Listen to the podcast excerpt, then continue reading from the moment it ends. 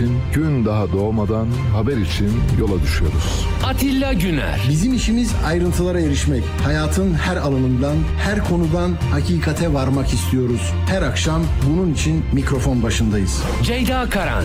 İçinde yaşadığımız çağı ve insanlığın büyük macerasını anlayabilmek için dünyanın her köşesine uzanıyoruz. Meliha Okur. Sadece yüksek siyasetin koridorlarında gezinmiyor, insanlığın temel sorunlarına bakıyor, gelecek nesiller için bugünün hatalarını sorguluyoruz. Ve Enver Aysever. Çok seslilikten vazgeçmiyoruz. Görevimizin tarihe not düşmek olduğunu biliyoruz. Herkese ifade özgürlüğü tanıyor, söz hakkı veriyoruz. Türkiye'nin ödüllü haber radyosu Radyo Sputnik, özgün içeriği ve deneyimli haberci kadrosuyla yeni yayın döneminde de sizlerle. Radyo Sputnik, anlatılmayanları anlatıyoruz. Radyo haberciliğinde bir klasik. Sorulmayanı soran, haberin peşini bırakmayan tarzıyla bir marka. Atilla Güner'le Akşam Postası, gündeme damga vuran konu ve konuklarla hafta içi her akşam 17'de Radyo Sputnik'te. Akşam postasından hepinize iyi akşamlar efendim. 17 e, özür dilerim 17.04'teyiz ama 20 Aralık'tayız. Yıl da bitiyor. Bitirdiniz. Yani hakikaten e, ömür tükeniyor ama bu memleketin dertleri tükenmiyor. Öyle diye hiç düşünmemiştim bunu diyeceğimi ama hani samimiyetle böyle böyle geldi içimden. Arkadaşlar ya bu ülkenin tarihini yazanlar böyle milli kütüphaneye mi gider? Eskiden öyleydi de şimdi online da yapabilirler tabii.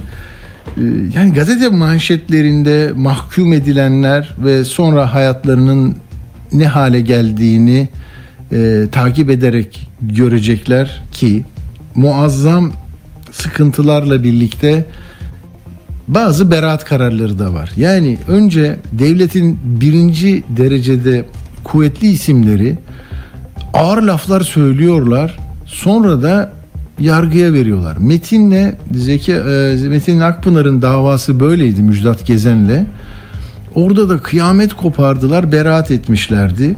Pek çok konuda oldu bu. Yani adaletin de tecelli etmediği davalar olduğu gibi e, gerçek bir hukukçunun önünde de normale dönüyor. Yahu amiraller meselesini konuşuyorum. İşte 103 amiral Montreux meselesi yüzünden bir de takkeli tu e, amiral yüzünden makul, sa- samimi, böyle kavgasız, barışçıl, demokratik bir tale- taleplerini şeye önermişlerdi. Kamuoya açık bir mektup yazmışlardı. Buradan e, bir iddianame çıktı. İşte 12 yıl ağır hapis cezasıyla cezalandırılsın bunlar darbeciler. O başlıklara bakıyorum da darbeci amiraller, darbeci komutanlara ceza geliyor. İşte hü- hücreyi bizzat Gülen kurmuş. Yani inanılır gibi değil. Ee, anayasal düzene karşı suç için anlaşmışlar. 103 e, amiral e, şeyin ne diyor? Hesabını verecek. Öyle bir ceza verin ki bir daha kimse kalkışmasın. Bak Takvim gazetesi öyle bir ceza verin ki bir daha kimse kalkışmasın.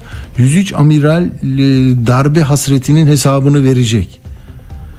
Yani korsan bildiri.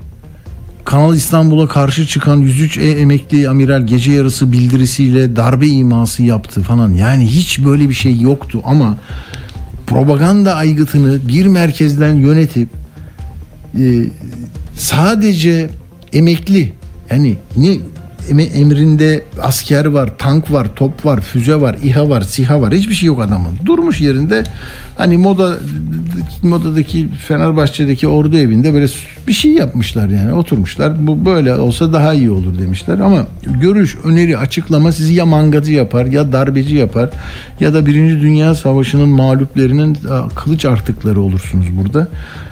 Yani duymuşsunuzdur beraat ettiler.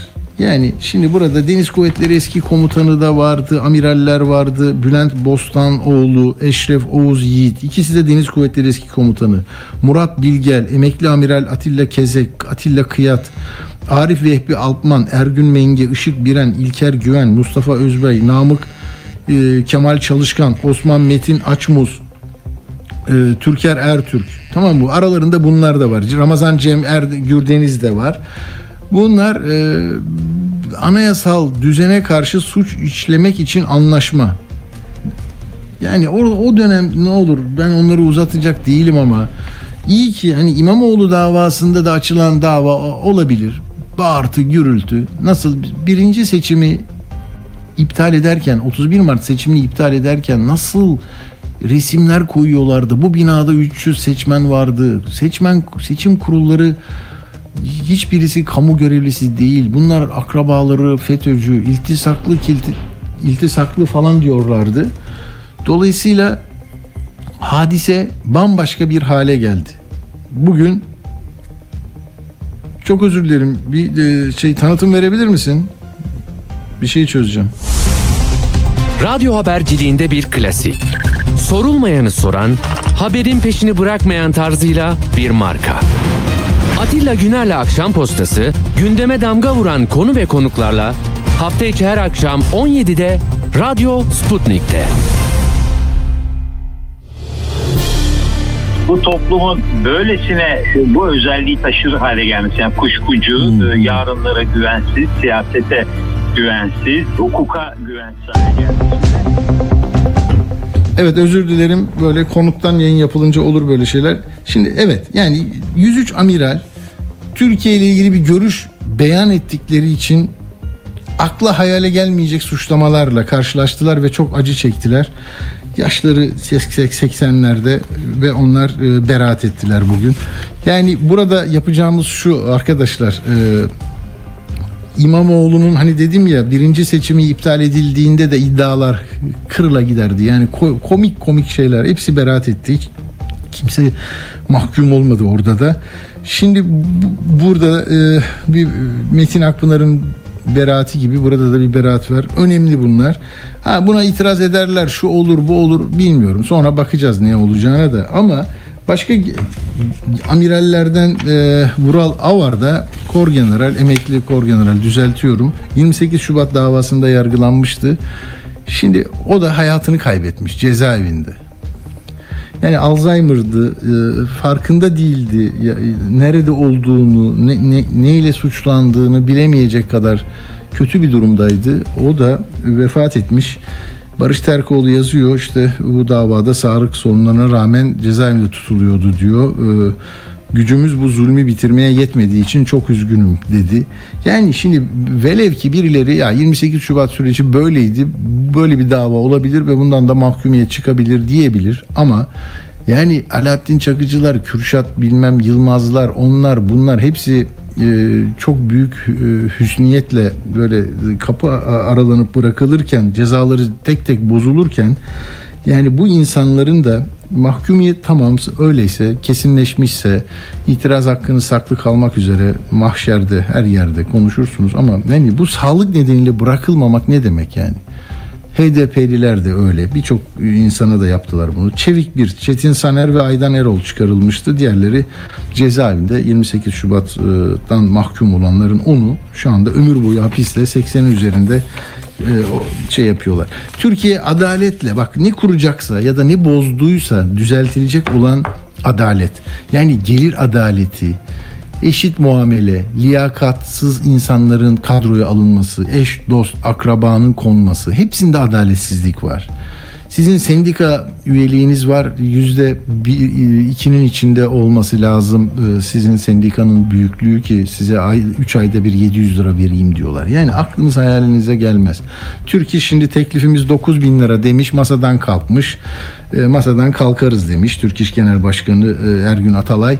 E, asgari ücretle ilgili ne geleceğini zaten biraz sonra göreceğiz ama hani adaleti konuşurken bir de tokat Kadıköy'de bir tokat var. Onu da konuşacağız. Garopaylan'la bağlanacağız. Ee, HDP Genel Başkanı Mithat Sancar da bugün çok kuvvetli laflar etti. Bir de İstanbul'da 7. Asliye Ceza'daki o 2 yıl 7 ay 15 günlük ceza. İmamoğlu tabii Akşener'le o kadar yakın e, görüntüler verince ve bunu yorumlarken de e, ben yani haber vermedim Saraçhane'yi çünkü konuşmuşuz. Fatih Altaylı'ya öyle söyledi. Yani biz 7 aydır bu dava biterse şöyle biterse ne yaparız diye Saraçhane'de buluşacağımızı ben söylemiştim. Tekrar izin almadım dedi. E, böyle olunca ee, ya ne oluyor? Bir hasar tespiti mi yapılacak? Nedir bu sıkıntı? Zaten kısmen biliniyor pek çok konu da Ee, Meral Hanım da o İstanbul'a hareket ederken Kılıçdaroğlu'yla konuşmadığı için de zaten bir sorun var. İşte o zaman ne demişti İmamoğlu'na sordular? Ya onlar abla kardeş gibi Meral abla diyor zaten dedi. E bugün de Ankara'ya çağırdı. Gel bakalım sen partinde görün hep böyle sağda solda görünüyorsun dedi. İmamoğlu CHP'nin meclis grup toplantısına geldi. Böyle uykusuz gibi biraz böyle donuktu. Yani sürekli alkışlamak zorundasınız zaten sürekli alkışlamak zorundasınız ne derse e, ayağa kalkıyorlar sonra o da ayağa kalkıyor. Ama oradan da anladığımız yani sen onunla abla kardeş olabilirsin benle baba oğulsun dedi. Böyle soy ağacını kütüğünü böyle koydu yani meselenin. Bakalım yani bu aile içi gibi görünen ama çatışmayla da e, karşı karşıya kalan e, hi- hikaye bugün dondurulmuş mu? Yoksa geçici bir şey mi? Bilmiyorum. Kendisi diyor ki onur duydum, gurur duydum. Böyle e, lafları var e, İmamoğlu'nun da. Ama Fatih Altaylı'ya söyledikleri inanılmaz. Isınma turları yapan e, bir oyuncu diye tarif ediyor kendini aşağı yukarı. Yani ben de diyor bu takımın e, yani Erdoğan'ın karşısındaki grubun e, oyuna girmesi muhtemel oyuncusuyum diyor. Daha ne desin yani ben adayım diyor. Tamam mı? Dolayısıyla ben e, Erdoğan'ın karşısındaki rakip ta- takımın bir oyuncusuyum. Ya bu oyun kaç kişiyle oynanıyor? Teknik direktör birini oyuna sokar veya sokmaz. Teknik direktör kim? Şey mi? Meral Hanım mı? Altısı birden mi teknik direktör? Yardımcı kim? Kondisyoner kim? Bilmiyoruz ki. Yani e, o ısınma turuna çıktım ben artık. Benim de böyle hani cezalandırma yok işte sarı kart sahalardan 3 ay e, uzaklaştırma gibi şeyler vermeyin bana. Ben oyuna girmek istiyorum diyor. 24 saat önce bunu demiş. Şimdi orada Ankara'daki e, aldığı e, mesaj ne yapar onu bilmiyorum. Hani haber vermediğini de söyledi Fatih Altaylı'ya ama bu siyaset bu. Dün böyle, bugün böyle.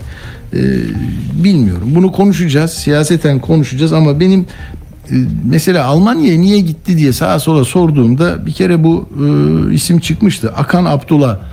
Yani böyle e, kendi şirketi var. Sosyal medyaları yönetmesiyle ünlü. O onun da e, çok özenle bu meselelerde Türkiye'nin gündelik siyasetinin dışında işte e, dünyadaki teknolojiyi gelişmeleri izleyelim, oralarda olalım diyerek ikna ettiği söyleniyor.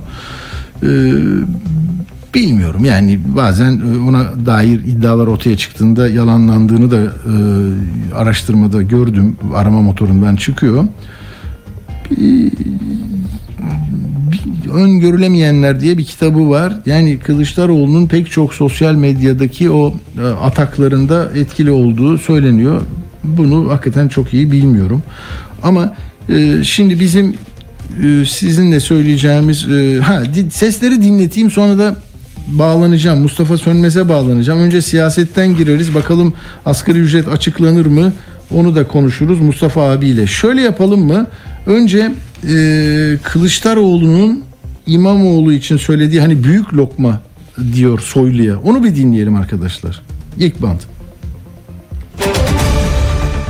Malum sarayın bir de fotoromanı var. O da başka bir pisliğin içinde.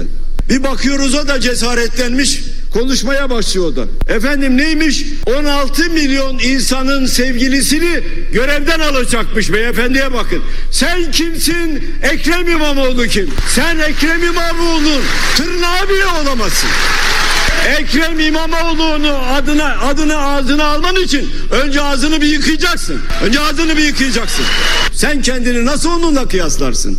Sen atamayla gelmişsin. O seçimle gelmiş. Senin ne haltlar işlediğini ben biliyorum. Ben gayet iyi biliyorum. Senin neler çevirdiğini de biliyorum. Bak kripto dolandırıcıları senin yanında. Mafya ya haber uçurmak senin görevin. Uyuşturucu baronlarıyla fotoğraf çektirirsin. Kirli paranın da bir numaralı adamısın. Ben bunları bilmiyor muyum?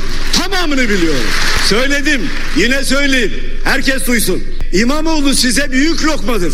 Boğazınıza takılır, boğulursunuz. Boğarız sizi, boğarız. Tabii boğarız sözü burada not edilmesi gereken bir e, ağır muhalefet sözü. E, şimdi hadi bir de baba oğul gibiyiz. O da kısa mı? Ne kadar süresi onun Necdet? Onu da duymayanlara duyurun. Hadi onu da bir verelim. Baba oğul gibiyiz diyor. Ben Ekrem İmamoğlu ile baba oğul ilişkisi gibiyiz. Baba oğul ilişkisi gibiyiz.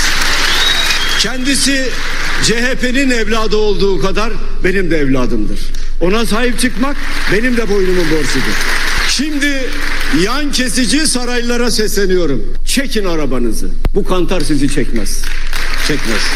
Erdoğan'a da insani olarak Erdoğan'a da insani olarak bir şey söylemek isterim. İhtiras doymak bilmeyen bir canavardır. İhtirasının esiri olma. Herkes Türkiye'de çok iyi bilir. Bize oy veren ve vermeyen kim olursa olsun. Herkes şunu çok iyi bilir.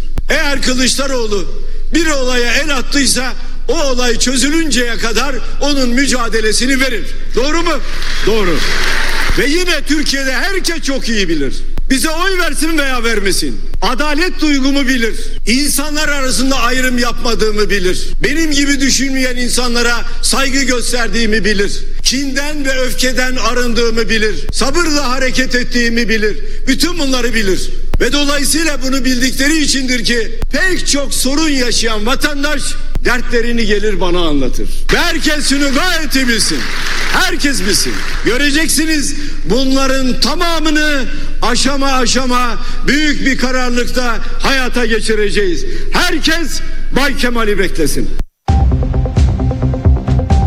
Herkes Bay Kemal'i beklesin. Ee, bir de biz baba oğuluz. Yani birinci sayfaya spot yazsanız bu iki ikisine dikkate almanız lazım bu iki ifadeyi. Evet CHP'deki tablo bu. Biz e, bugün bununla ilgili de zaman zaman değerlendirmeler yapacağız konuklarımızla da. Asgari ücreti de konuşacağız. E, Mustafa Sönmez abimiz zaten e, bu iki konuda da bize yardımcı olacak. Hattımızda kendisi. Mustafa abi merhaba hoş geldiniz. Merhaba Atilla, iyi yayınlar. Çok teşekkürler. Mustafa abi bugün Ayşenur Aslan'da da takip ettim sizi. Ee, şimdi bu CHP'nin kendi içinde ya da altılı masa içindeki gelgitler, e, arayışlar, e, çözüme kavuşturulması gereken e, ihtilaflar olduğu anlaşılıyor. O zamanla belli olacak. Ama siz bir de muhalefetin genel olarak bu tabi tutulduğu muameleye e, çok kuvvetli itirazları da düşünmesi, masaya seçenekler getirmesi gerekir dediniz. Yeni bir bakış gibi geldi bana. Ne diyorsunuz? Ee, Atilla yani sana yeni gelen ne olabilir? Boykot dediniz mesela. Boykot olabilir. Tunus dediniz ya. Karşı taraf e, Hı. hiçbir e, izan tanımadan ondan Hı. sonra işte e, iki defa üst üste e, seçim meydanlarında AKP'yi 2019'da e, tuş etmiş bir e, halkın iradesiyle başkanı e, eften püften bir e, neden bularak e, Evet.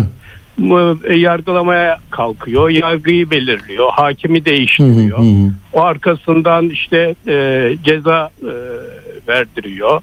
Ondan sonra e, devamında istinaf ve yargıtaydan e, devam edecek mesajları gönderiyor.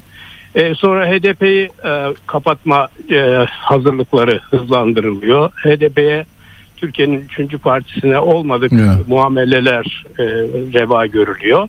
E, bu bu e, mantıkla e, her tür e, ihlali göze almış, hukuksuzluğu göze almış bir e, iktidar görüyoruz ve parti hı. görüyoruz. Parti devletinin e, tepe tepe kullanan. Şimdi onu da şunu söyledim yani e, bu kadar e, ihlalle e, ilerleyen bir süreçte e, e, nasıl bir adil seçim olacak? E, yani e, iktidarın e, bu e, pervasızlığına muhalefetin bir e, dur demesi lazım, bir red Hmm. göstermesi lazım. E, yani Çünkü parlamentoda mesela itiraz ediyorsunuz yasa geçiyor. Seçim yasası değişiyor. Sansür yasası geçiyor değil mi? Böyle hani bugün Demirtaş özür dilerim Demirtaş dedi. Mithat Sancar da e, şey dedi. Yani tam bir abluka var topluma, siyasete, hukuka. E, O onu kastediyorsunuz. Yani buna itirazı Tabii ne, ne yapacağız? Götürüp seçim gününe, seçim e, Hmm. iklimine, seçim e, düzlemine olduğu gibi taşıdığı takdirde o seçim seçim olmaktan çıkar artık. Hı, hı. Yani orada konu mankeni olursunuz siz muhalefet olarak. Ee, o zaman da yani ne oluyor Ee, deme ee, sırası şeye geliyor muhalefete geliyor. Yani orada da kardeşim ben bu, bu ee, böyle bir düzlemde konu mankeni olmam böyle bir seçime girmem ee, diyebilmeli. Yani ben de o zaman bak bu seçimi sen böyle bir ee, adaletsizlik böyle bir şaibeli e, seçim iklimi yaratıyorsan ondan sonra her şeyin gözünü kafasını kırarak hukuk tanımayarak ben de bu seçime girmem arkadaş Hmm. bunu boykot ederim diyebilmesi lazım. Yani bunu da saklı tutması lazım.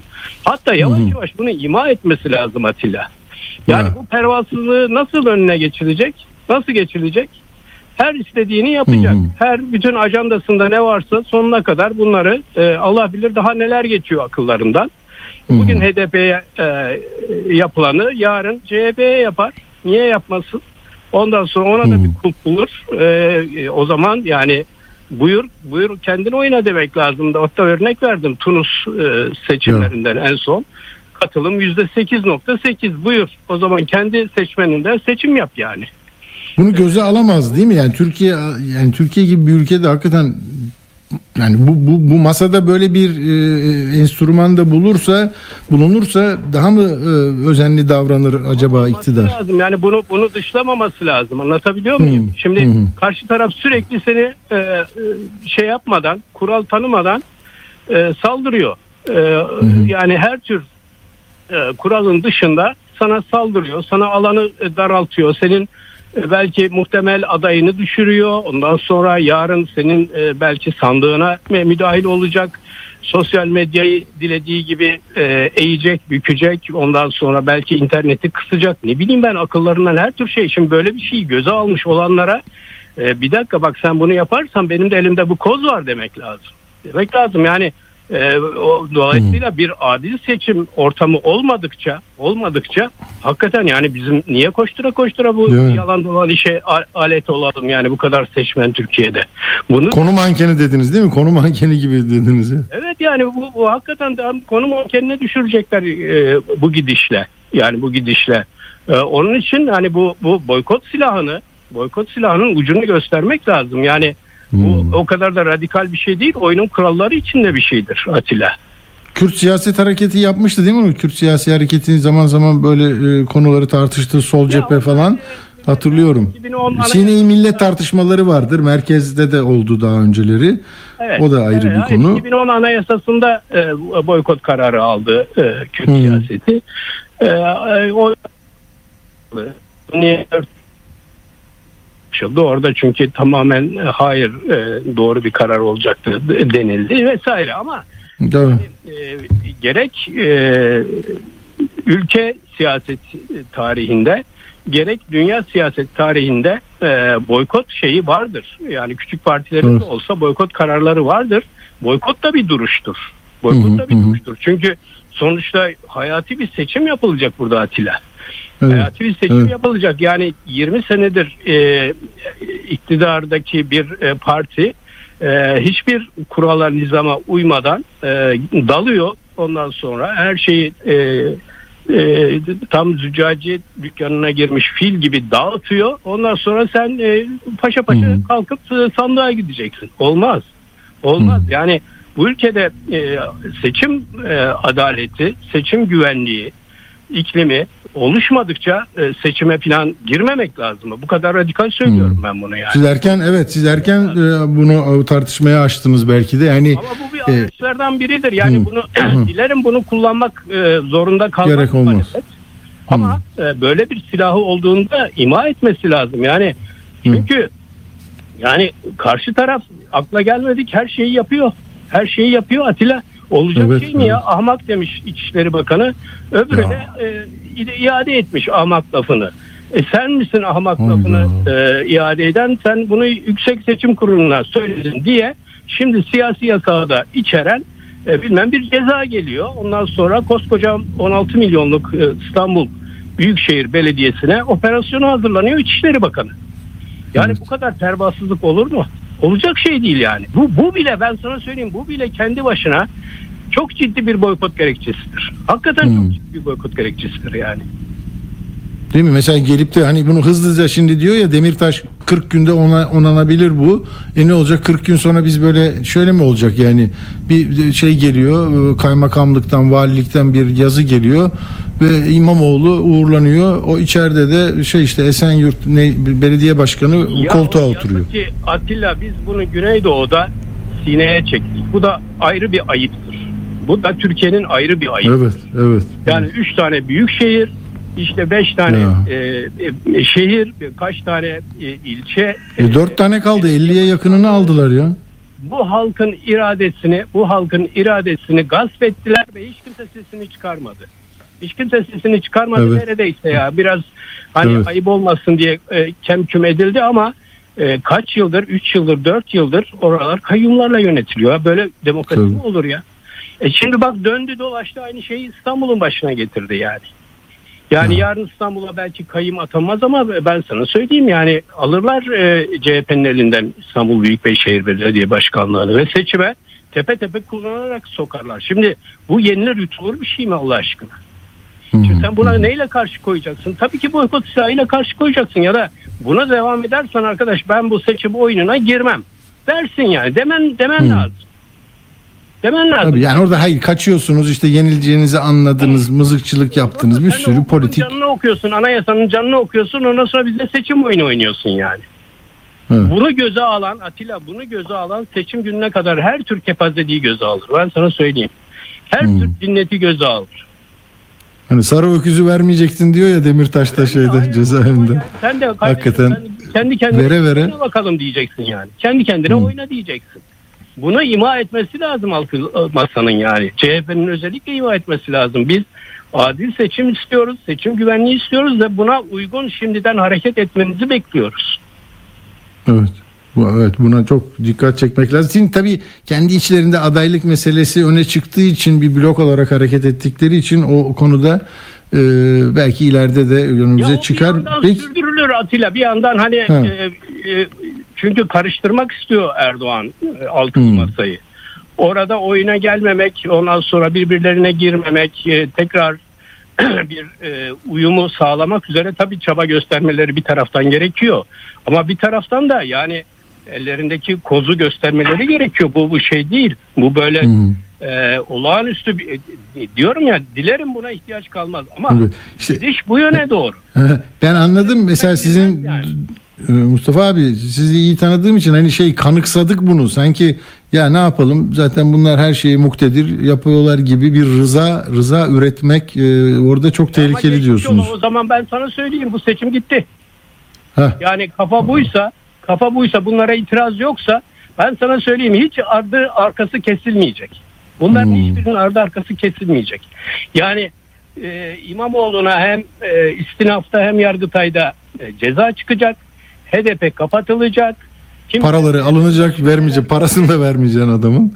Ve yani kim bilir CHP'nin başına neler gelecek. Bak daha CHP'nin Hmm. başına neler gelecek. Yani sesini çıkarmazsan bunlar gider. Ha bu arada hakikaten bak e, Kılıçdaroğlu için 4 miting konuşmasından hareketle Ankara Cumhuriyet Savcılığı fezleke hazırladı. O da meclis komisyonunda duruyor. İsterlerse onu indirebilirler, kaldırabilirler İşte yani, yani dokun. orada tutuyor elinde. O duruyor orada yani. Ha bir şey de var. Akşener'in var FETÖ soruşturması. O da tutuluyor. Yani hakikaten böyle kuşatma gibi değil mi? Her şey var içinde. Ya Atilla bunlar meşru mu? Meşru değil. Ama Hmm. hukuki mi? Adam diyecek ki Hmm. hukuki. Hukuki diyecek yani. Hukuki, ha, ha, içinde. diyecek yani. Aime diyecek ki yargı var. Yargı karar verdi. Be- Beni niye çağırıyorsun? Niye bana soruyorsun diyecek yani. Değil mi? Değil mi? Yani Peki Mustafa abi şimdi e, bu e, nasıl olsa açıklanacak rakam ne bir şeye yaraya merhem olmaz ama e, kaybettikleri şeyin e, bir- bir paranın bir kısmını iade etmiş olacaklar herhalde. Şimdi 9 bin lira demiş Türk İş Başkanı yanlış başlamıştı zaten. O, o- onu çok kı- kıymetli buluyor musunuz? Yani hayatımızı e, çok etkiliyor tabii. Çoğu insanın asgari ücretten e, aldığını düşünürsek vasat bir e, şey var ortada tablo. Ne diyorsunuz bununla ilgili? ya Daha yani açıklanmadı. açıklanır. Şimdi onu da komisyona bırakmayacaklar. Onu göreceksin. Yine Erdoğan sazı eline alıp e, Hmm. açıklayacak bir lütuf gibi açıklayacak. İşte komisyon şu kadar verdi ama ben de üstüne şu kadar koyuyorum e, diyecek. Ondan sonra bunu bir e, seçim şey, şekeri gibi e, lütfedecek. Şimdi adı 9 mu olur? Hatta diyelim 10 mu olur Atilla? Bu paranın bu yü- yaşanmış enflasyon karşısında bir hükmü yok. Hakikaten yok. Yani biz ne yaşadık şu günün itibariyle e, %85 TÜİK resmi e, enflasyon. E, %102 gıda enflasyonu, %107 ulaşım enflasyonu. Bak 3 haneli enflasyonlar bunlar. Evet, Ve evet. bunlar doğru ölçülmemiş enflasyonlar. Yani gerçeği de tam ölçemiyor e, TÜİK şu ya da bu nedenle. E, bu kadar yaşanmış bir enflasyonun e, üstüne bir pansumandır bu. Başka bir şey değildir. Hı, Bir de hı. yani bir taraftan hani e, Türk İş e, katılıyor komisyona ama kendileri ölçüyorlar. E, mutfak masrafı e, 700 küsür. E, 800'e e, 8000'e yaklaşıyor yani 7000 8000'e yaklaşıyor mutfak masrafı. Bütün açlık sınırı. E, yoksulluk sınırı yani bütün 4 kişilik bir aile için gerekli olan para 25 bin lira. Ya bu ailede en az iki kişi çalışacak ki en azından iki ai- iki kişi çalışacak ki Ya. bu ailenin bütçesini denkleştirebilsin. Ailede iki kişi çalışmıyorsa Çalışmıyor. geçmiş olan. Yani e, şeyi düşük, asgari ücretin zemini düşük oransal olarak artırsalar ne olacak? Bir de devam ediyor enflasyon ya. Yani Evet. durmayacak ki. Şimdi her ay 3 yüzde 3 yüzde 4 artmaya devam edecek. Çünkü enflasyonu durdurmaya dönük hiçbir hamleleri yok, yapmadılar. Yok. Şimdi gıda gıda enflasyonu bir kere en başta. Yani tarımda bir iyileşme mi var? Yok. Yüzde 169 ya en son aç- açıklandı. Ee, üreticilerin e, fiyat endeksi yüzde 169 değil mi abi? Felaket. Yahu, Tarımdaki. e, süt, süt fiyatları, peynir fiyatları yani e, en temel çocukların belki, en çok belki almaları gereken süt ve süt ürünlerinde e, yüzde 150'nin üstünde enflasyon var. E, İnsanların e, gündelik e, işte makarnasından bilmem e, Tabii, unlu e, muhtelif şeylere e, dair üç haneli enflasyonlar var. Şimdi bunları düzeltecek hiçbir şey yapmadılar. Yalandan, yalandan e, işte bimdi, cimdi e, bunların üstüne giderek güya e, operasyon yaptılar. Hal nerede yani? Şimdi kendi e, şeyleri... Tarım kredinin şeyi vardı ya Mustafa abi özür dilerim. Tarım kredinin de fiyatları acayip artıyormuş artık onu söylemiyorlar. Oraya O git demiyorlar. Artar, artar adam ne yapsın? Oradaki Ne yapsın? e, kimse onun yöneticisi yarın eski Yargılanır. genel müdürüydü galiba. Ya diyecek ki kardeşim bana geliş fiyatı böyle. Ben Tabii. fiyatın altında mı satayım? O zaman yani benim yakama yapışmaz mısınız diyecek. Gelişi yani tarladan çıkış pahalı. Atilla gübreyi Çok çok üretici çok. gübreyi, ilacı, Tabii. yemi bunları fahiş fiyatlarla alıyor. Tabii. Aldığı için de yansıtmak zorunda kalıyor. Yani enflasyonu yavaşlatmaya dönük hiçbir şey yapmadılar. Hiçbir Aynen. şey yapmadılar. Ve e, bekliyorlar ki enflasyon düşsün. Şimdi yalandan yıllık enflasyonda aritmetiksel olarak bir e, baz etkisiyle e, 67 görünecek Aralık ayında. Diyecekler ki bak geçen ay neydi? Düştü. 85. Şimdi ne oldu? 67. Gördünüz mü nasıl düşürdük enflasyonu diye bir şamata Evet. yapacaklar yani. Dur bakalım ama 2023 zo- zor bir yıl olacak. Mustafa abi yine e, konuşacağız sizinle şeye çünkü HDP'den Garo Paylan'a da bağlanayım istedim bu Kadıköy'deki ablukayı konuşalım diye. Çok teşekkür ediyorum size şimdiden iyi yıllar diliyorum Mustafa abi. Teşekkür ederim Atilla. Ben de iyi yıllar diliyorum bütün Çok ekibine. sağ olun. Sevgiler. Sağ olun. Sağ olun çok teşekkürler. Mustafa Sönmez'in değerlendirmeleri çok iyi oldu. Hem de politik anlamda da aldık. Hemen Garo Paylan'ı e, alacağız. HDP Diyarbakır Milletvekili beklerken de şimdi bu Kadıköy'de yani bir kendilerini ifade etmek için toplanan insanlara e, muazzam bir abluka, gözaltı, sonra Türkiye'nin en büyük üçüncü partisinin iki eş başkanları var. Birisi ilçe binasında, birisi ona doğru gidiyor. Gidemiyorlar, duruyorlar. Sakin ama sakin böyle mutedildi yani hiç e, şey de görmedim. Başka başka siyasiler olsa emin olun yani nasıl beni oraya bırakmazsın diye belki e, Türkiye'nin hassasiyetlerini dikkate alarak e, Sayın Sancar ve ekibi böyle durdular. Tabi olmak gibi böyle kötü bir tabloydu ama e, çünkü belki istenilenin o olduğunu e, tahmin ediyorlar. Yani bakın ne yaptılar işte dokunulmazlığa güvendiler vesaire gibi. Çok kötü bir tablo. Ben e, üzüldüm. Yani burada e, hani bazen adliyedeki dosyaların üstünde hangi isim yazıyor ona göre karar veren yargıla, yargılayan insanlar savcılar var ya.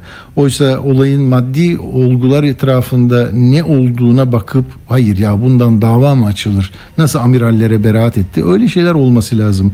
Yani bir ilçe binasına giden genel başkana ne diye durduralım ne olacak yani? Yani bir adım sonra ne bekleniyor felaket bir şey mi An- an- anlamını yitirdi her şey yani tuhaflaştı.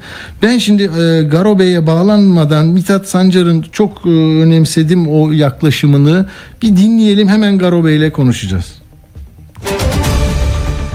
Oraya gitmeye kalkıştığımızda gördük ki bütün yollar abluka altında.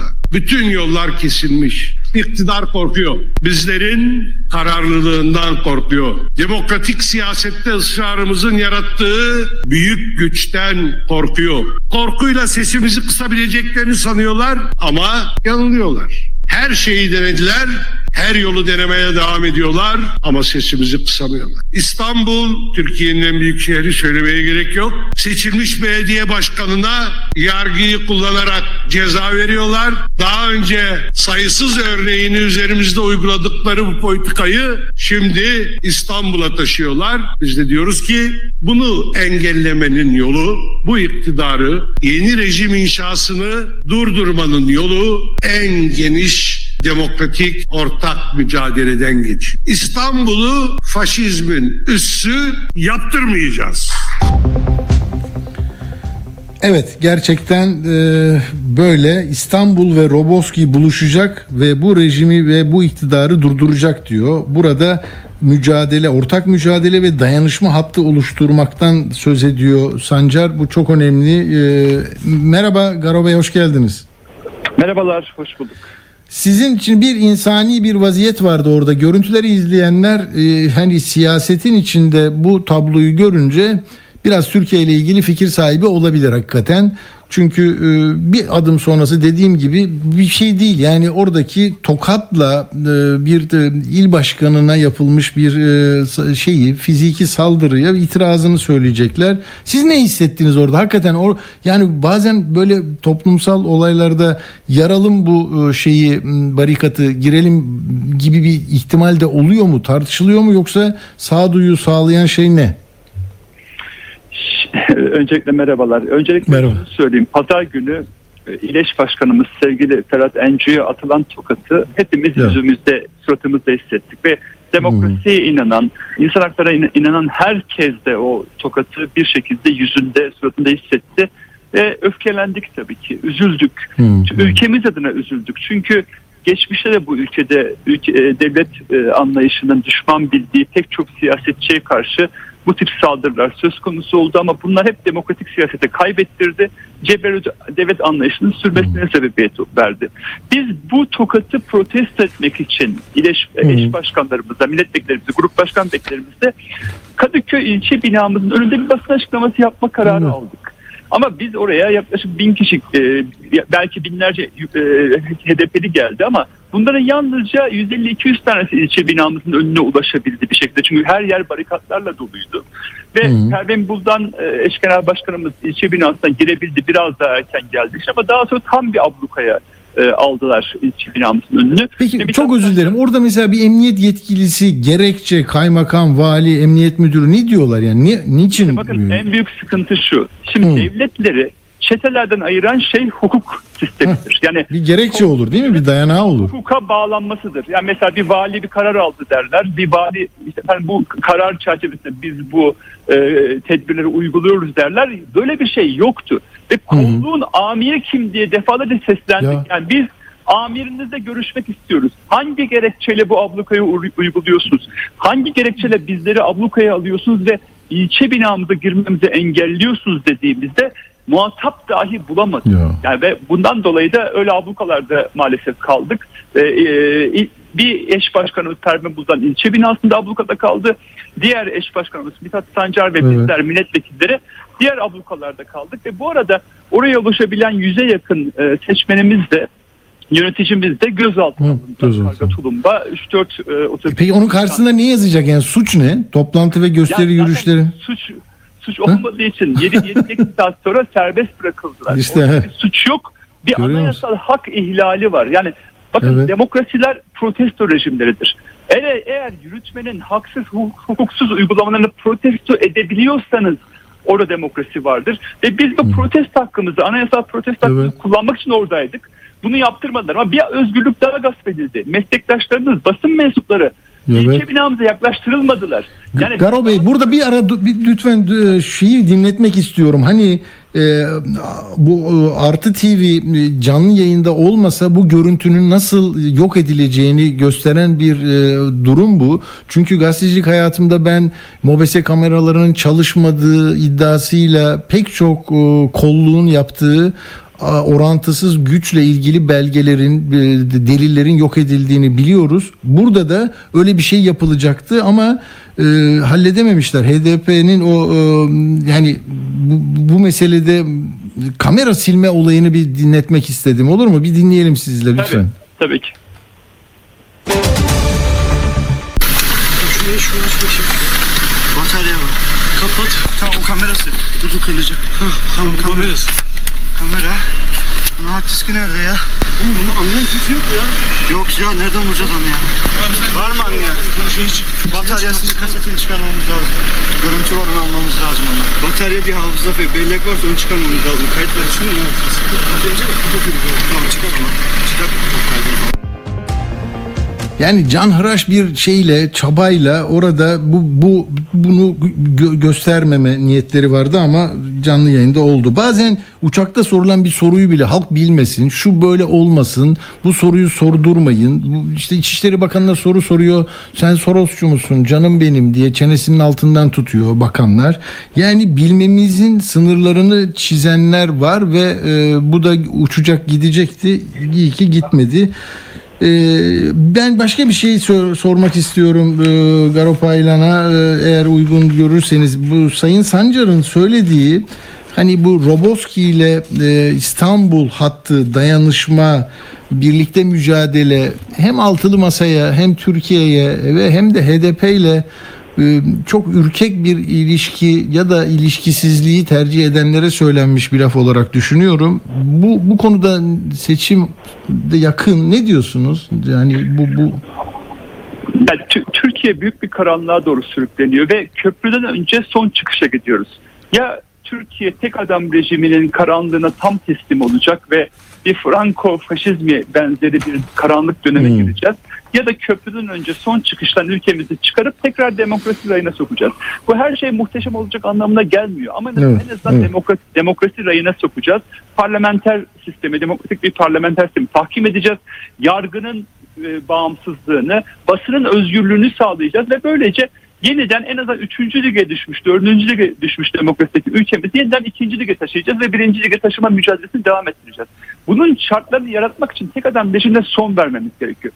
Burada da çağrımız şu yönde bakın. HDP'li belediyelere kayyum atandığını hatırlayın lütfen. Tabii, o dönemde tabii. 2019 yılında daha seçimin hemen ardında kayyum atandığında biz şunu söyledik. Diyarbakır'a, Van'a, e, Mardin'e kayyum atılmasına sessiz kalırsanız yarın sıra İstanbul'a gelir sonra Evet. Ankara'ya gelir dedik ve dediklerimiz maalesef çıktı. Bugün de şunu söylüyoruz. HDP'nin İleş Başkanı'na ses, tokat atılmasına sessiz kalırsanız yarın sizin eş baş, e, İleş Başkanı'na da tokat atılır. HDP'nin e, eş ba- genel başkanlarının basın açıklaması yapılmasına dair, dair bir ablukaya alınması sessiz kalırsanız yarın aynı muameleye karşı karşı kalırsınız. Çünkü seçimlere doğru gidiyoruz. Bütün hukuksuz uygulamalarını HDP üzerinden tırnak içinde söylüyorum meşrulaştırıyorlar. Ve bunu yol yapıyorlar ve diğer partilere de uyguluyorlar. O açıdan yapmamız gereken demokratik siyaset alanını genişletmek. Bunun için de asgari müştereklerde buluşmalıyız diyoruz. Yani altılı masanın hitap ettiği yüzde 40 civarındaki oya HDP'nin hitap ettiği yüzde 15 civarındaki oyu bir- eklediğimizde yüzde 55 oya ulaşacağız. Ama bence bunun daha da ötesine geçeceğiz. Kesinlikle e, devranın döneceği hissine kapılacağız. Hep beraber rüzgarı arkamızda alacağız ve bence en az yüzde 60 yüzde 65 oyla Bu tek adam rejimine Anladım. son vereceğiz. Ama işte bunun açık görün yani kamuoyu tarafından seçmen tarafından görüne görün görünecek kadar açık şeffaf e, olmayacağını anlıyoruz. Siyasetçilerin kendi ellerini kollarını bağlıyorlar. Yani onu kıramadı Türkiye. Onu onu tespit etmek lazım ama değil mi? kırdı. Yok seçmen Kırdı mı? kırdı. So- sokakta iyi Partililer de, CHP'liler de, HDP'liler de bunun farkında. İnanın sokakta iyi Partililer de, CHP'liler de bizlerin yolunu çeviriyor. Lütfen bir araya gelin diyor. Ve biz kendi e, yöneticilerimize bunu söylüyoruz diyorlar. Yani siyaset cesaret meselesidir. Evet. Bakın şunu düşünün bir an. Tayyip Erdoğan'ın muhalefette olduğunu düşünün. Ne yapardı diye hayal edin. Emin olun şu anda Tayyip Erdoğan muhalefette olsa HDP'nin kapısından ayrılmazdı. HDP'ye karşı yapılan zulmü lanetlerdi ve cesaretle bu faşistlere karşı biz Türkiye demokrasi getireceğiz derdi. Ama şu anda Tayyip Erdoğan iktidarda bunları yapıyor diğer e, milliyetçi aktörlerle birlikte. Buna karşı muhalefetin yapması gereken HDP'yi savunmak değildir. Demokratik siyaseti savunmaktır. HDP'ye karşı yapılan uygulamalar üzerinden ve hepimizin gadre uğratan bu düzeni değiştirmek için HDP ile ittifak kurun demiyoruz. Biz zaten o ittifak içinde olmak istemiyoruz. Kendi ittifakımız Evet, var. evet. Demokrasiyle ittifak kurun diyoruz. Yani demokrasi ittifakında buluşalım asgari müşteriklerde ortak bir cumhurbaşkanımız olsun kapsayıcı bir cumhur- cumhurbaşkanı yani dışlayıcı siyasete karşı kapsayıcı bir cumhurbaşkanı olsun diyoruz. Ve bununla birlikte de kısa vadeli yol, yol haritamızı belirleyelim. Yani Türkiye'yi demokrasiye hep birlikte parlamentoda ve cumhurbaşkanlığında nasıl döndüreceğiz?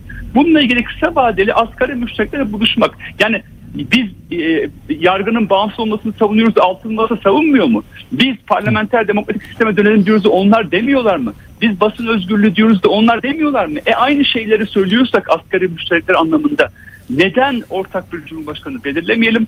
Neden seçimi kazandıktan sonra parlamentoda uygulayacağımız yol haritası konusu konuşmayalım? Bir de bakın şöyle bir fayda daha sağlayacak bunu başarırsak. Biliyorsunuz iktidarın tek ekmeğine, tek malzemesine vay siz HDP ile misiniz değil misiniz? Tabii. Masanın altında HDP var, üstünde HDP var. Şunu kimse unutmasın. HDP'siz bu seçim kazanılamaz.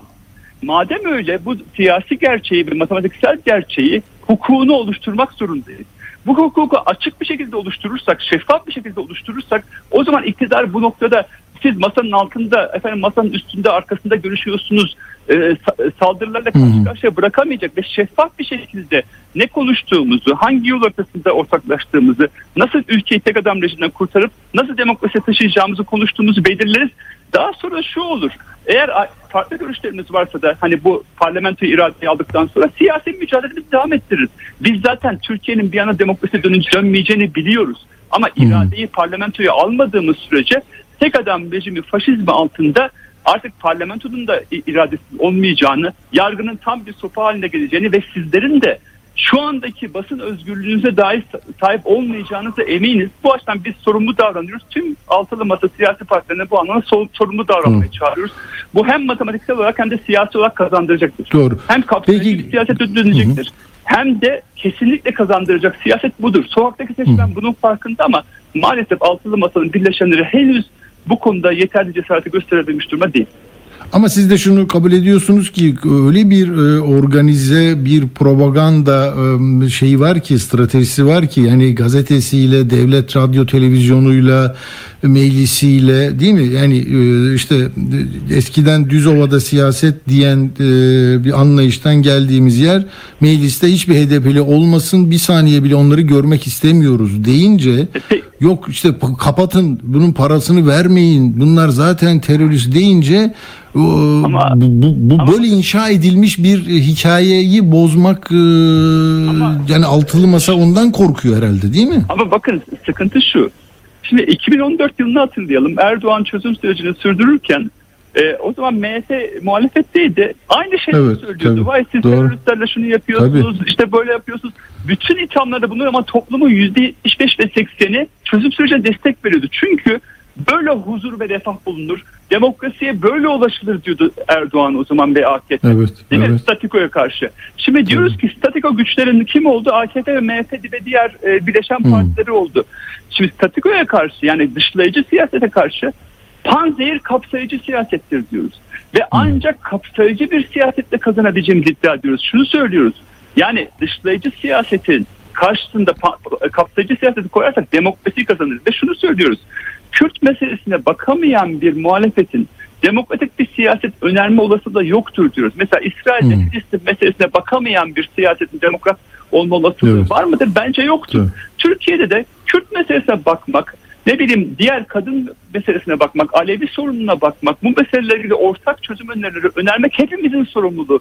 Bu Kürt meselesi yalnız HDP'nin sorunu, sorunu değil ki. Yani oradan kaçarak mesela bunu söylemeden e, seçmenin üzerinde e, daha etkili olacağını düşünen bir anlayış da var ama değil mi? Yani pek buraya girmeyeyim ben. Ama- E, ama- orası mayınlı bir alan gibi deyip değil mi? Ama ama yanında bir, ama bakın şöyle bir durum var. Millet bizi niye seçiyor? Gidin sorunlarımı çözün diye seçiyor değil mi? Bu iktidar Tabii. ne yaptı? Bütün kaynaklarımızı güvenlikçi politikalar aktarıyor. Bakın dün e, Kadıköy'de 10 bin polis vardı.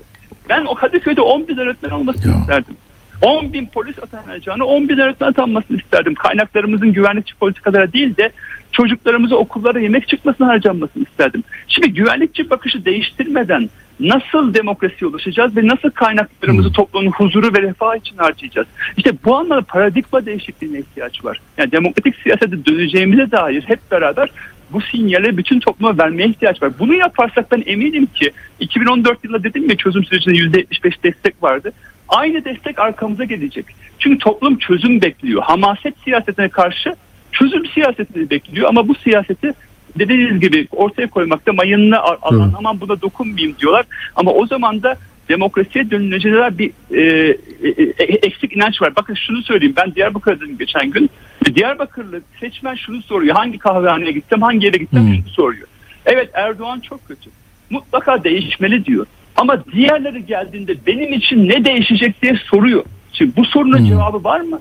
Bence maalesef henüz bu sorunun cevabı ortaya konulmadı. Yani Diyarbakırlı Kürt seçmen, Hakkari'li, Mardinli veya İstanbul'da yaşayan Kürt seçmen benim için yani Kürt meselesiyle ilgili bakışta ne değişecek diye soruyor. Bununla ilgili herhangi bir öneri yok. Bu da ciddi bir sıkıntı. Bakın Türkiye'de demokrasiyi taşımak hepimizin sorumluluğu. sorumluluğu. Türk'ü, Kürt'ü, Ermenisiyle. Ama bu seçimin kaderine HDP'liler karar verecek. Ve HDP'liler Türkiye'yi demokrasiye taşımak istiyorlar. Bununla ilgili de 11 maddelik bir tutum belgesi ortaya koyduk. Evet doğru. Peki Garo Bey sizin bu bu bu bu, bu söylediğiniz maddesinde ortağı. Yani hukukun üstünlüğü demokrasiye dönmek. Bir maddesi daha var ki Kürt meselesinin demokrasi çözümü diyoruz. Bunda niye ortaklaşamıyoruz? Bunda eksikliğimiz nedir? Bunu e, tamamlamamız gerekiyor bence. Doğru.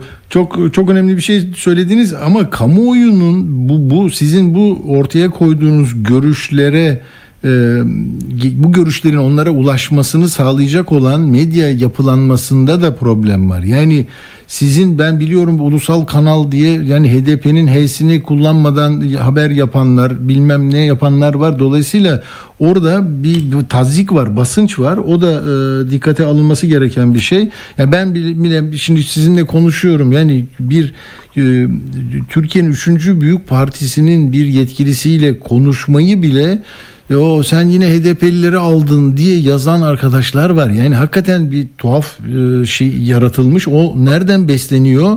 Yılların biriktirdiği bir şey, bir kültür var yani. Muazzam bir e, mücadele alanı var orada. Ben öyle görüyorum. Bilmiyorum hak- haksız mıyım? Ama bakın e, şimdi bu ezberi bozmak konusunda da hepimiz sorumlu davranmalıyız. Yani biz siyasetçiler bu cesareti göstermeliyiz.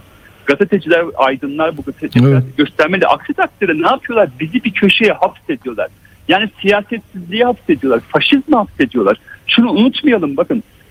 Gezi Parkı'nda Tomalar bize gaz, e, su sıktığında, gaz sıktığında herkes şunu söyledi. Ya bize burada bunu yapan kim bilir Diyarbakır'da neler yapıyordur dedi. Öyle değil mi? Diyarbakır'da gerçekten büyük bir zulüm vardı. O tomalar, akrepler, polisler, büyük bir polis baskısı, işkencesi, gözaltıları.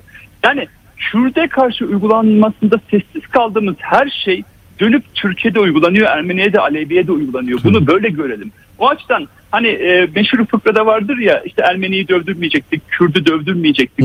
İşte sıra dayağı o şekilde devam ediyor. Yani bu iktidar veya geçmiş iktidarların hepsi Kürt düşmanlığı üzerinden siyasetlerini meşrulaştırıyorlar. Daha sonra tüm toplumun tüm kesimlerine aynı faşizmi uyguluyorlar ve herkese sessizliğe büründürmeye çalışıyorlar. Bu mesele konuş, ilgili konuşmayı da terörle Evet. eşdeğer kılıyorlar veya diğer meselelerle ilgili konuşmayı. O açıdan kötülük hani susma sustukça sırasına gelecek sloganı vardır ya. Kötülüğe başladığı her yerde bakın biz İmamoğlu ile ilgili ne dedik? Bu kayyum anlayışının, bu zulmün, bu ma- haksız mahkeme kararının karşısında izledik. Niye bunu söyledik? İlkesel olarak bunu söyledik. Ama aynı duruşu HDP'li belediyelere kayyum atandığında göremedik. Yani ben o açıdan şunu söylüyorum. Bir demokrasi ittifakına ihtiyaç var. Bu demokrasi ittifakını en geniş çeperde kurduğumuz zaman şundan emin olsun tüm yurttaşlarımız. %75, %80 oyla kazanarak bu tek adam rejimi tarihin çöp sırtına atacağız. Ama bu cesareti gösteremezsek şunu söyleyeyim. Riske atacağız yani kazanmamızı. Ve o noktada da çocuklarımız, torunlarımız hepimize lanet edecekler. Doğru. Niye Doğru. bizi bu tek adam rejiminin karanlığına mahkum ettiniz diyecekler. Niye bir araya gelmediniz diyecekler. Şu örneği vererek bitireyim. Hitler faşizm 1933 seçimlerinde hep muhalefeti böyle sınadı biliyor musunuz? Dedi ki siz Yahudilerle misiniz değil misiniz diye sınadı. Vay siz Yahudilerleseniz siz hainsiniz, teröristsiniz diye sınadı. Ve muhalefet bir araya gelemedi. E, liberali, merkez sağcı, sosyalisti, komünisti bir araya gelemedi. Sonra ne oldu? Hitler kazandı ve Evet. hem Almanya'yı hem dünyayı büyük bir karanlığa doğru sürükledi. Şimdi sorumluluğumuz bu ülkenin bütün demokrasiye inanan güçleri olarak merkez sağda, merkez solda, sosyalist kesimde, Kürdü, Türkiye, Ermenisiyle demokrasiye inanan her gücü olarak bir araya gelmek.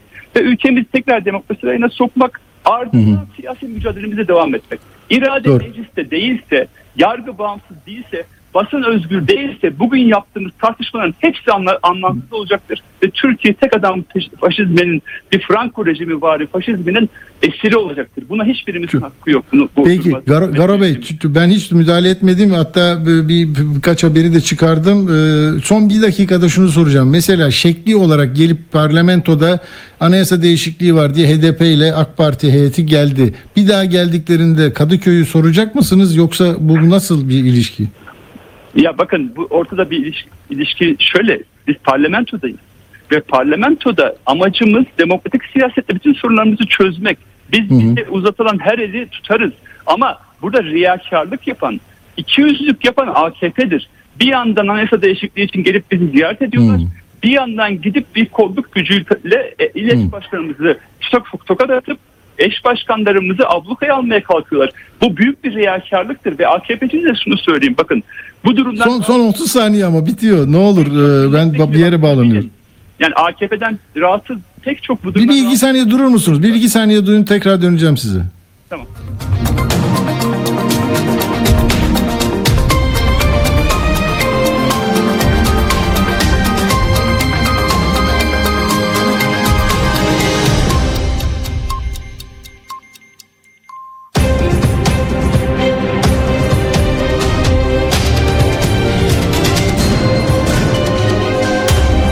Radyo Sputnik.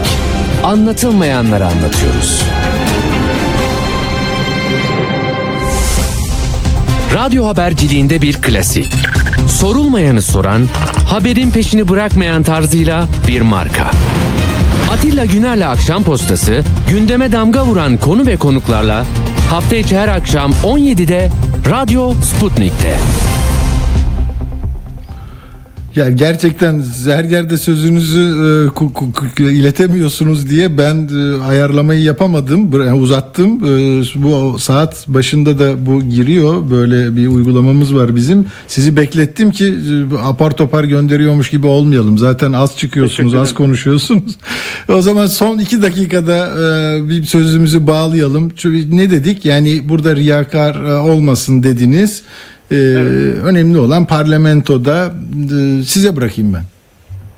Ya, bakın millet bizi parlamentoya sorunlarımızı çözmek için gönderiyor ve en aykırı fikirler bir de burada ifade edilsin diye gönderiyor. AKP de el- elbette bu milletten en çok oyu almış birinci parti, CHP ikinci parti, biz de üçüncü partiyiz.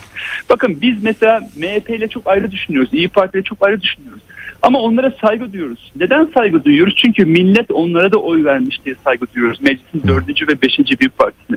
Biz tüm siyasi partilerden de bize saygı duymasını bekliyoruz. Sebebi de şu. Bize milletin bizi sevdikleri için olmayabilir, sevmeyebilirler. Ama milletin oy verdiği için saygı duymaları gerekir. Erdoğan'a, Cumhurbaşkanı Erdoğan'a biz asgari düzeyde saygıyı neden gösteriyoruz? Millet bir şekilde onu Cumhurbaşkanı seçmişti. Evet fikirlerine karşıyız ama saygı gösteriyoruz. Millet öncelikle bakın demokratik siyaset saygıyla başlar. Farklı fikirlere, en aykırı fikirlere bile saygıyla başlar. Farklılıklara saygıyla başlar. Bu, bu açıdan demokratik siyasete dönmeyi öneriyoruz. Ama Türkiye'de şu anda bir düşman hukuku var. Başta. CHP'liler olmak üzere bütün muhalefete karşı bir düşman hukuku var. Buna son vermek için de hepimiz sorumluluk almalıyız ve demokrasi ittifakında buluşursak da tek adam rejimini tarih, tarihin söz sepetine hep beraber atacağız diyoruz. Peki Garo Paylan HDP Diyarbakır Milletvekili çok teşekkür ediyorum. Sağ olun katıldığınız Teşekkür için. ederim. Sağ olun. yayınlar. İyi akşamlar sağ olun. Evet böyle siyaset daha da heyecanlı günlere gebe bakalım hem altılı masanın kendi iç dinamikleri hem iktidarın iktidarını sürdürme arzusu, niyeti, çabası ve kurduğu bir sistem var. Şimdi e, biz nereye bağlanacağız? E, Kütahya Simav'a gideceğiz. Bir çevre haberi var ama bakın şunu söyleyeceğim. Hani seçime giderken bir baktım da sansür yasası, seçim yasası değişti ma- maddeleri. Nasıl ilçe seçim kurullarında hakimler şöyle, onlar da ayarlandı. Başörtüsü gelecek o e, psikolojik harekat. LGBT yükseltiliyor. HDP'ye kapatma var bir kenarda. 10 Ocak'ta savunmalar var. Hazine yardımını kesin dedi MHP'li e, bir grup başkan vekili onu hallediyorlar. E, geziciler içeride. İmamoğlu e, sallantıda. İşte e, Demirtaş öyle. TTP Başkanı Hoca e, içeride. E, Kavala içeride. Böyle yani yasal bir çerçeveleme var psikolojik bir kuşatma var ekonomik bir, hamleler var. Bir de pozitif olan da hani petrol buluyoruz Gabar'da günde 5000 e, varil. TOKİ'den ev veriyoruz EYT'yi hallediyoruz asgari ücreti yükseltiyoruz bir işte nedir o? E, Türkiye yüzyılını kuruyoruz İHA'lar SİHA'lar aya çıkıyoruz diye böyle bir e, tablo var. E, ama altılı masanın da kendi içinde işte Akşener'in e, daha böyle baskın olduğu söylenen bir e, şey var. Hmm, kulvara girdik. Bakalım ne olacak? Şimdi e, bağlantımızı sağlayabiliyor muyuz Ke- Kezban Hanım'la? Peki biz ama o maden di- direnişinin sesini vereyim ben. O çok e, etkilemişti beni. Oradan da Kezban Hanım'a bağlanırız.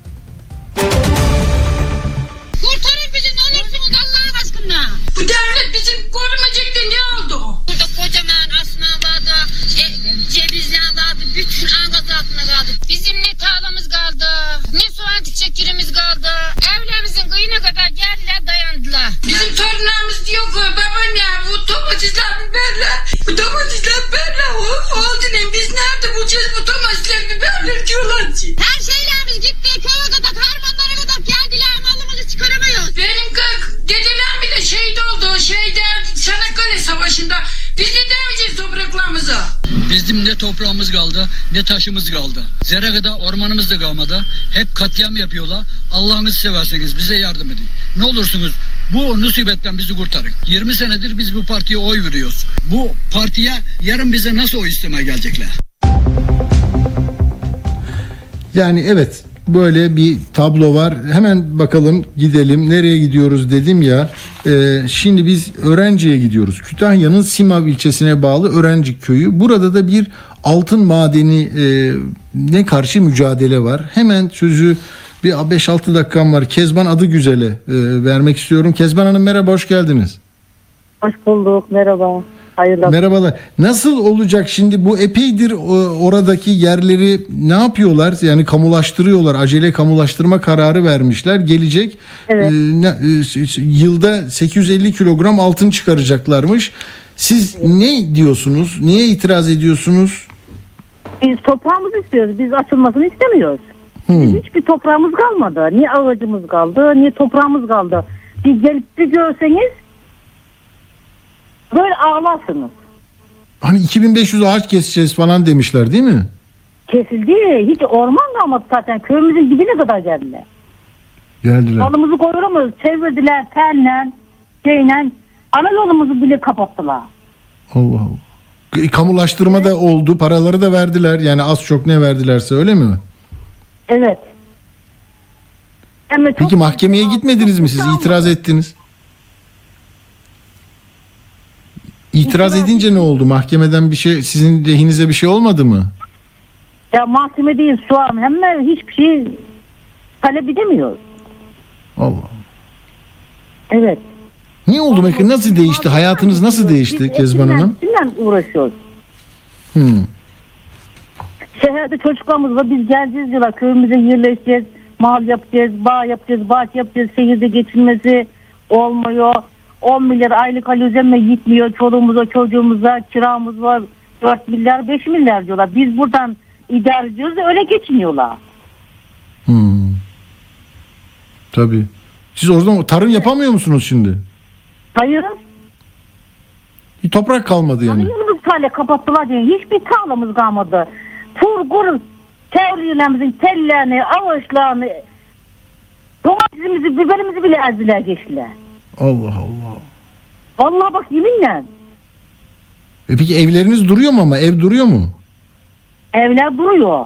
Hem de o dursun olacak. Nerede bir Tabii. evde dört duvarın arasında ne yapacağız biz? Değil mi? Değil mi? O tarlaya gideceksin, ovaya gideceksin, ağaca gideceksin. Tam çektiler gittiler. Nasıl Evden vicdansızlık? yaptılar bilmiyorum. Fotoğraflarını çektiler gittiler. Peki bu altın daha mı kıymetli? Bu altın yani toprağın altındaki altını çıkaracağım diye üstünü darmadağın etmek ne kadar doğru ya? Vallahi bilmiyorum altın yeniyor mu yeniyor mu bilmiyorum altını yesek yesek bir sene yeriz. Bizim gelecek çoluğumuz çocuğumuz ondan sonra cım torunumuz torbamız ne yiyecek? Ya Bizden sonra evlatlarımızdan gelecekler ne yiyecek? Nerede Tabii. bulacak? Yani mu- peki kaybettiniz diye üzülüyorsunuzdur değil mi? Yani nasıl Üzülmez insan mi? hasta Tarlalarımıza bakamıyoruz ki gidemiyoruz bir yere. Tarlalarımızın yanına vardık mı ağlıyoruz. bu kadar vahşi bir şey olur mu ya? Bir yani Vallahi Bir kısmı- bir bir görseniz aklınız hayaliniz durar. E, Her yerden öyle bu Akbelen'de öyle zeytinleri istediler. Yok Marmaris içmelerde başka bir şey, İkizdere'de başka bir şey. Yani suyuna, taşına, toprağına, zeytinine böyle bir şey yapıyorlar ya, hücum ediyorlar. Evet. Benim büyük dedem Çanakkale Savaşı'nda bir karış toprak bilmeyeceğim diye şehit oldu. Ondan sonra şimdi dedemin yedi tane kardeş temsili, yedi tane kardeş kalmış. Top, bir karış toprağımızı yemeyeceğiz diye. Hem de hindi geldi, bir yabancı geldi, yerleşti bizim memleketimize, Türkiye'mize. Ya İngiliz, Kanada, Katar, Yunan ortaklı bir şirketmiş bu Zenit Madencilik diyor. Evet. Evet. Bir de küt- şeyde de varmış bunların yeri. Balıkesir Sındırgı'da, Kızıltepe'de. Evet, Orada var. da çok tartışma var. Hı hı, var. Yani Erzincan İliç'te de var. Her yerde bu aynı dert. Bütün Türkiye'nin Anadolu köylüsü, üreticisi bunlara böyle itiraz ediyor. Avukatlar koşturuyor. Ama kapı duvar yani değil mi? Hiç. Aynen. lafı- Aynen. Peki orada mesela şimdi iktidarda Adalet Parti Adalet Kalkınma Partisi var diye söylüyorum. MHP var. Mesela oradan oradan milletvekilleri vardır. Birisi gider falan. Biz size oy verdik ya yapmayın. Böyle şeyler konuşulmuyor mu? Ne oluyor o zaman? Konuşuyoruz. Bizde bir şey yok diyorlar. Kim yapıyormuş? geliyor, şeyler geliyor. Bizde bir birlik şey yok diyorlar. Devlet onaylamış diyorlar. E, Devleti kim yönetiyor canım işte yani AK Partili adam bir geldiğinde demiyor musunuz ya bak burada size o, AK Parti'de o belki hiç gelmedi. gelmedi mi onlar? Ha. Hayır. Ne diye düşünüyorlar yani şey ne olursa olsun ben yok şimdi bantta vardı ya birisi diyor ya sesini verdim 20 yıldır diyor ben onlara oy veriyorum böyle şey mi olur diyor. Yani ona kızanlar Aynen. da var. Aynen. Ama sözünü geçiremiyorsun işte yani böyle. Ee, yani umudunuz var mı peki? Başka bir ihtimal var mı böyle mahkeme, anayasa mahkemesi şu bu falan ne yapacaksınız? Avukat tuttuk. Avukat işte mahkemeye geliyor.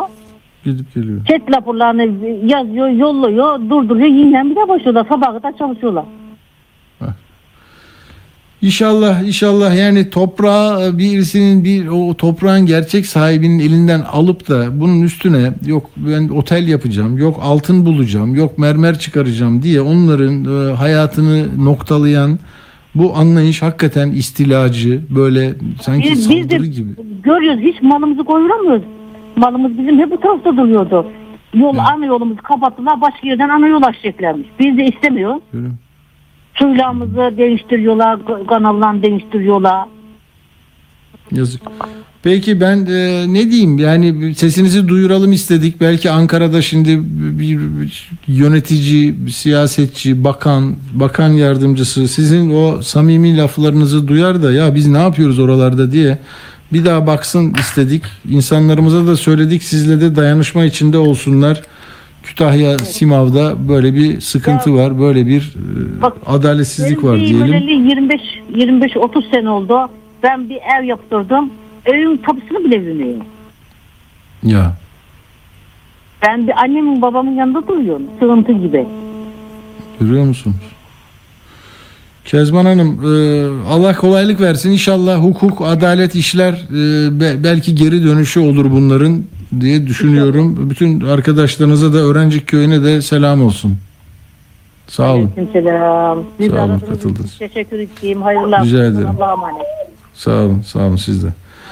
Peki buradan artık söze gerek yok. Hepsini duyuyorsunuz. Samimi, organik, hayatın içinden, toprağın göbeğinden ama altın uğruna oraya çok uluslu bir şirket gelmiş. İşte bizim Kezban arkadaşımız, kardeşimiz de bunu söyledi size.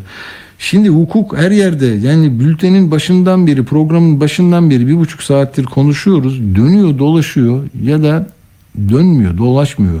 Etrafımızda hukuk adına adalet adına bir şeyler dolaşıyor. Böyle daraltıyor çemberi hareket kabiliyetimiz azalıyor.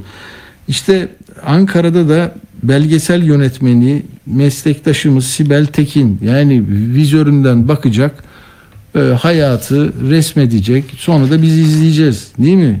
Böyle bir olaydan tutuklandı. Şimdi bu, buna dair ne diyeceğimi ben şaşırmıştım. Dedim ki hukukçu e, avukatıyla konuşalım işte ise avukat Mehtap Sakinci hattımızda. Mehtap Hanım merhaba. Merhabalar.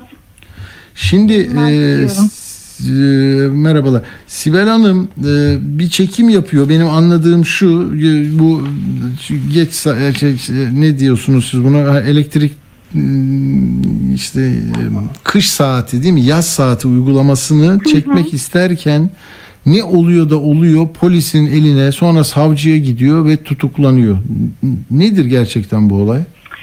Ee, yani öncelikle e, biz artık şu basının sansür yasa basına yönelik sansür yasasından sonra artık hani değişik kararlar, değişik örnekler bekliyorduk ama bu çok absürt bir yerde duruyor. Oraya mı girdi bu? bu o, o kapsamda mı tutuklama? Yo aslında gidişat Değil. biraz kötü. Yani çünkü Peki. artık bir basın emekçisi birinin e, soruşturma kapsamında şüpheli olarak addedilmesi artık çok olağan kabul edilmeye başladı.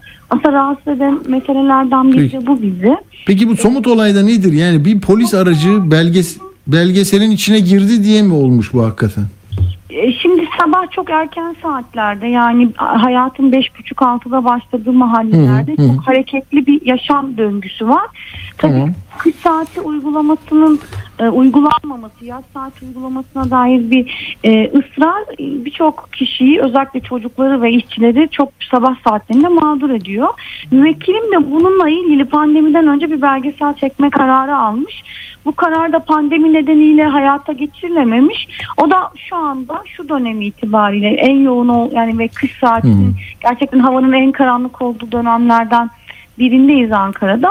Bunun için bir program hazırlam hazırlamış ve ilk çekimini e, Kızılay'da gerçekleştiriyor. İkinci çekimini de Perşembe günü geçtiğimiz hafta 15 Aralık'ta Tuzluçayır Mahallesi'nde yapmak istiyor. Tabii ta- temel hedef e, burada belgeseldeki temel e, kitle öğrenciler ve işçiler olduğu için okulun bahçesini ve okulun ışıklarını çektiği bir e, videoda kadraja Tamam. okul servisi gibi görünen ama esasen e, Sincan Kapalı Cezaevindeki gardiyanların e, servis aracı olan bir nokta takılıyor. Hmm. Ve müvekkilim bu bağlamda e, bir kişi, bir gardiyan tarafından ihbar ediliyor. Şüpheli kişi addediliyor. Sonrasında e, MOBESE kameraları üzerinden müvekkilimin eşgali ve kimliği saptanıyor ve normalde polisin karakola davet edip ifadesine başvurması gerekirken e, çok daha kapsamlı bir örgüt operasyonu şeklinde gece yarısı iki sularında evine e, ev araması yapılarak gözaltına alınıyor. Tabi buradaki temel sıkıntılardan biri e, o, o yani neden ev araması yapıldığına ve neden şüpheler dediğine dair zaten biz bu bilgiyi ertesi gün e, ancak alabildik. Hani ilk etapta sorduğumuzda bize şu söylendi. Çekmemesi gereken zamanda çekmemesi gereken kişileri çektiği için şu an tutuyoruz dediler. Sonrasında işin aslı ortaya çıktı. Yani müvekkilin akademisyen kimliği yıllardır bu sektörde var olmasının tanınmasının yanı sıra e, gerçekten şüpheli addedici, addedileceği hiçbir şeyin de olmamasını biz e, ifade etmemize karşın e, bütün dijitallerine el koyulduğu için bütün materyal yani dijital materyallerin ve bilişim sistemlerinin tamamına el koyulduğu için bizi bir, bir günlük ek gözaltı süresiyle daha karşı karşıya bıraktılar. Ee, tabii bir 22 yıldır e, sine- be- belgesel sinemacılık yapan, akademis, akademisyenlik yapan, e, son 7 yılda 3 belgesel çeken e, bir kişi yönünden zaten çok büyük bir devasa bir arşivden bahsediyoruz. Hmm. Orada geziye mi rastlamışlar bunlar? Ben e, biraz e, zamansızlık... 2013 tabii 2013 yılındaki sokak çekimlerine takıldılar. Ee, Ne görmüşlerdi orada mesela? Ne yapmış? Slogan mı atıyorlar? Tahribat mı yapıyor? Ee, video çekilmiş bazı işte e, gruplar var. Tabii 2003 Tamam. yılının ülke bu ülkedeki şeyini Tabii biliyoruz. Ee, he- yani sokaktaki e, hakikati çekmeye çalışan pek çok insan hani çok net de bilir. Sokakta olan herkes bilir. Yani e, evinde Yani çekmek onu desteklemek değil ki. ATM cihazına vuranlar da vardı. Ateş atanlar da vardı. Bir sürü şey yani. 1 Mayıs'ta Taksim'de ben de görev yapsam 49 kişinin öldüğü yeri çekiyorum. Yani benzetme ne kadar doğru bilmiyorum ama neyse. Peki buradan yani, ne olmuş oluyor? Propaganda mı yapacak? Hangi terör örgütüne yardım edecek? Biz önce suçun ne olduğunu sorduk ifadeden o- yani ifadeye girerken zaten o zaman netleşmişti mesele. E, bize suç hani e, suçu söylemediler. O kendisi biliyor. O, şimdi Hı, sorgularız anlaşılır ortaya çıkar. Ben dosyayı inceledim ifadeden önce ve inanamadım. E, çünkü örgüt üyeliğinden TCK 314.2'den e, sevk maddesi yani o suçtan e, şüpheli olarak alındığı yazıyordu evraklarında. Yani sonra son dönem tabii ki son 7 yılını 10 Ekim katliamının e, ve Türkiye'deki iki seçim dönemine denk gelen e, süreçteki katliamları adamış bir belgeselciden bahsediyoruz. Yani bütün paylaşımlarını da terör örgütüne e, yardım ya da terör örgütlerini öven paylaşımlar olarak genel ifadeler kullanıldı. Yani bir de biz hangi örgütle halen e, karşı karşıya bırakıldığımızı dahi bilmiyoruz. E, cezaevine götürüldü tutuklandıktan sonra başka bir e, absürtlükle daha karşılaştık. Yani benim müvekkilimi hangi koğuşa koyacaklarını bilemeyen bir cezaevi yönetimi vardı. Çünkü evrakında bir terör örgütü yazmıyordu. Yani terör örgütü yazmadığı için e, Hani şey FETÖ, FETÖ'cülerin oraya mı koyayım? DHKPC'ye mi PKK'ya mı? O anlamda diyorsunuz değil mi? Aa, evet o anlamda. Tercihen nereye seni bırakalım? Çünkü senin örgütün yazmıyor demişler.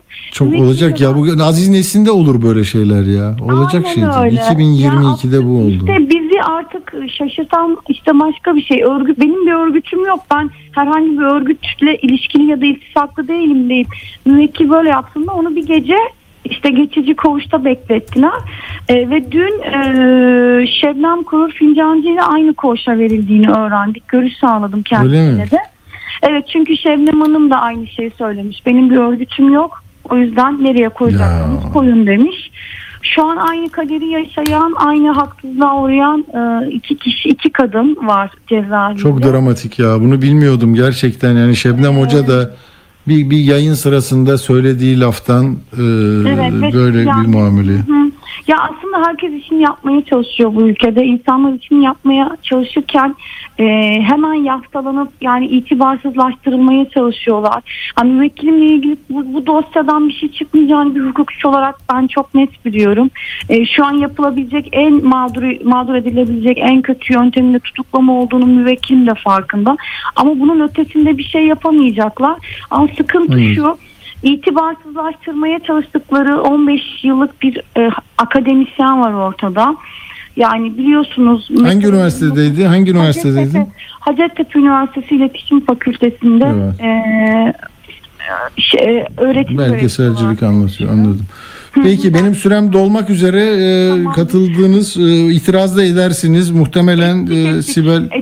Her şey Tamam. tamam. ilerliyor. Biz hukuk mücadelesi vereceğiz.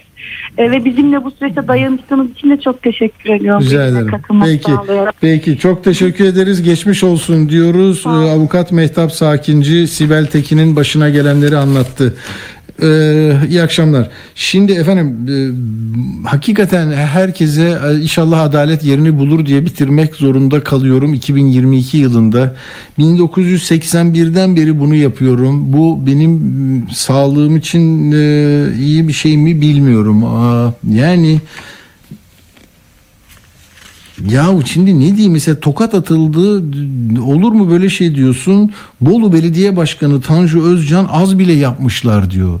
Hani Garo Paylan ne diyor? Yani bir demokratik e, cumhuriyet için ya birbirimizi dinlememiz lazım. Ben saygı duyuyorum hepsine diyor. O e, ne olduğunu bilmeden Ferhat Encü'ye atılan tokatı savunan bir ırkçı adam var. Oradaki Suriyeliye de ır, ırkçı sana su da vermem diyor. Böyle aşırı uçlarda adamlar da var. Lanet olasıca yani e, bakın Selahattin Demirtaş şeyi şikayet etmiş. Şimdi Twitter'da gördüm de e, bir belge koydu. Bir saat olmuş.